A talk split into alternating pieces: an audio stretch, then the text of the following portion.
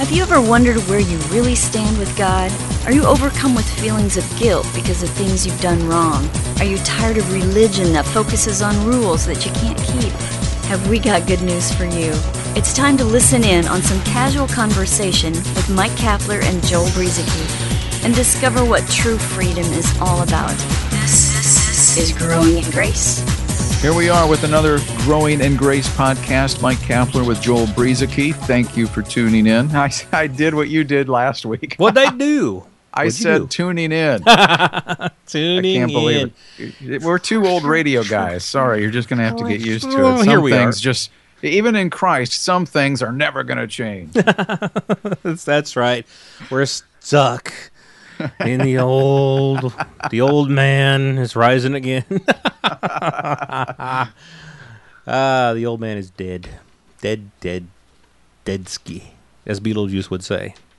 I don't know anything about him. Oh man, it's a cult classic. It's one of my one of my all time favorite movies, Beetlejuice. Oh, brother. but yeah, oh man. You know, for, for as good as we get along, uh, between between your taste in music and movies, I don't know. Yeah, I I don't know. know. how we ever got together. Yeah, I don't know how you ever lived all these years with your taste, but you know that's it was by the life of Christ. I can right. guarantee you that. oh yeah, and that's what it is about. It's about the life of Christ. How's that for a transition? Because Beautiful. we had to die, and here's the thing: I had this mindset when I came to Christ that wasn't right, but um, I had this mindset that I had died to my old lifestyle so that I could have Christ. I had this idea that I had lived a life that wasn't so good. I had done bad things. And now that I had come to Christ, I mean, I knew that it was by grace, but yet, but yet, there was that big but there. But yet, so much of it was that I had stopped doing this, this, this, and this, and I had started doing a whole series of other things, of, of righteous things. And that is how I used to interpret this passage uh, that Paul had written in Philippians 3. Let me just read uh, part of it anyway. Um, Paul said in, in Philippians 3 7, he said, But what things were gained to me, these I have counted loss for Christ. Now, I'm purposely taking this passage out of context to, to show how we've misinterpreted this. What things were gained to me, I have counted loss for Christ. Yet, indeed, I also count all things loss for the excellence of the knowledge of Christ Jesus my Lord, for whom I have suffered the loss of all things, and count them as rubbish that I may gain Christ and be found in him, not having my own righteousness, which is from the law, but that which is through faith in Christ, the righteousness which is from God by faith. Well, what we focus in on is those first two verses. What things were gained to me, I've counted loss for Christ. I count all things rubbish, or as I think the King James says, dung, so that I may gain Christ. And again, to me, and this is what I really heard preached in the church as well, the things that I counted for loss was my old sinful lifestyle. It was the things that I used to do. I had to give those things up so that I could have Christ. And I do want to say it's not bad that we give up stuff that we used to do that wasn't so good. That's we're not saying that it's bad that we leave those things behind, but that's not what Paul was talking about here. And this kind of springboards a little bit off of what we were talking about last week about the flesh. Yeah, I find it interesting in your dissertation that you used the phrase "big butt" and "dung" while talking about the flesh. Hey, you know it's biblical terms, man. Well, except the big butt. yeah, But uh, I knew what you meant. So I just wanted to clarify there. big, for however, listeners. doesn't sound the same. It just doesn't sound the same. But big, however, um, I'm looking in Romans six. I think. Okay, yeah, six fourteen. Several programs ago, we kind of started along this thread, and we're still on it a little bit. Uh, we're just moving along here, but going back a couple of programs, we were we were talking specifically about sin in the flesh, and so we're we're trying to move forward with this. But one thing that Paul said in Romans six fourteen, and it's almost impossible, Joel. I know we won't be able to do it now, to to take just one verse out of this this part of the Bible, Romans six, Romans seven. I mean, it all ties in so beautifully. But Paul says, "For sin shall not have dominion over you."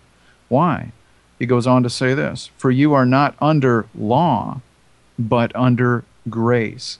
So we've been, first of all, we've been freed from sin because of the blood of Jesus Christ. And that's what we talked about a couple of programs ago that sin was taken away, it, it was uh, defeated, it was, it was wiped out to be remembered no more. Our sins remembered no more under the new covenant, God told uh, Jeremiah.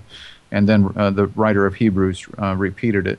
So, with that in mind, the law, as we look in Romans 7, I'm jumping ahead here. I didn't think I was going to get there this fast, but I guess it ties into what I just said.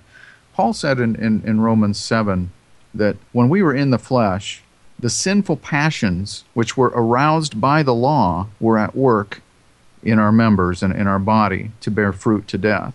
But now we have been delivered from the law, having died to what we were held by, so that we should serve not in the new, or so that we should serve in the newness of the spirit and not in the oldness of the letter. So even though we, so we've been freed from sin and all of that, what I, which I just mentioned, but I, I think there are a lot of people out there who have dealt with much frustration in doing the things they don't want to do and not doing what they wish they would because they they look to the law, they look to the commandments and and to uh, a, a level of performance to try to minimize sin. When you run to the law and the commandments, it will actually arouse sinful passions and cause sin to increase. Uh, that's why Paul said, Sin shall not have dominion over you, for you are not under law, but you are under grace. Yeah, that's right. And, and that's so runs so contrary to what so many of us think. You know, going right along with this was what Paul wrote in Philippians 3 prior to the, the little part that I had just read. You know, because again, what things were gained to me, these I have counted loss for Christ. Uh, I count them as dung, uh, that I may gain Christ. And Paul wasn't talking about his old sinful lifestyle that he gave up so that he could have Christ. What he was talking about was Paul had to give up his really, really good, righteous lifestyle so that he could have Christ. Because under the law, he found that, like we were just reading there, Cap, sin actually increased.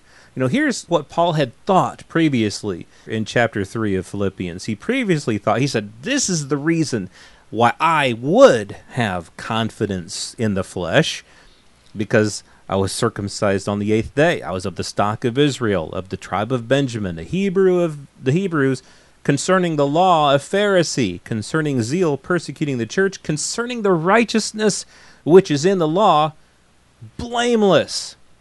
That is what Paul said he had to count as dung so that he could have Christ. He had to give up his again his really really good righteous lifestyle according to the law so that he could have Christ because as you were pointing out there in Romans 7 he point Paul and like you said there is too much for us to go through in just one podcast there but what Paul had said for example he used coveting he wouldn't have known what coveting was unless the law had said you shall not covet but when that commandment came it, it brought about all manner of desire of, of coveting in me and so Paul had to count that as dung and get get it out of his life so that he could have Christ. Uh, yeah, and you know that that always reminds me because I as I was moving into grace uh, many years ago, Joel, and I've shared this story before, but I, I like it so much because it just it just illustrates it beautifully. When my kids were little, we were playing that memory game with the cards where they have animals on them, and you've got them upside down. You're supposed to pick up a card, and then you put it back down and you try to you know there's two of each one so that you know if you have a lion on the card you, you lay it back down you're playing memory you're trying to match the two cards well one of my daughters had to go to the bathroom and so uh, she ran in and then she came back out right away and said hey don't look at my cards i watched her sister she didn't think i was looking but i watched her sister just out of curiosity to see what was going to happen and sure enough her hand started to slide over to look at her sister's cards. but she would not have thought of looking at those cards had her sister not said, Don't look at my cards. The very thing that, that she was commanded not to do is what she ended up doing. And that's an, an illustration of kind of what Paul was talking about uh, in several places that we just uh, referred to here in the last few minutes, where the, the, the law does in, entice sin. It, it causes sin to, to increase. Uh, but where sin increases, of course, grace will increase even more. And so, you know, Paul, what you, what you were talking, I think it was back in Philippians, Joel, where Paul was was talking about, you know, not having his own righteousness that comes from the law, because here's the problem: whether it's righteousness that comes from the law or based on our own works, or you know, are trying to establish our own right standing before God, it's always going to stink it's going to be mm-hmm. dung. It's it's it's like filthy rags to God, whether you're under the old covenant or the new. It's it's got to be the righteousness of God in us that comes through Christ, and and not anything to do with works. Faith and and the promise versus the law and works they are opposites and they do not mix.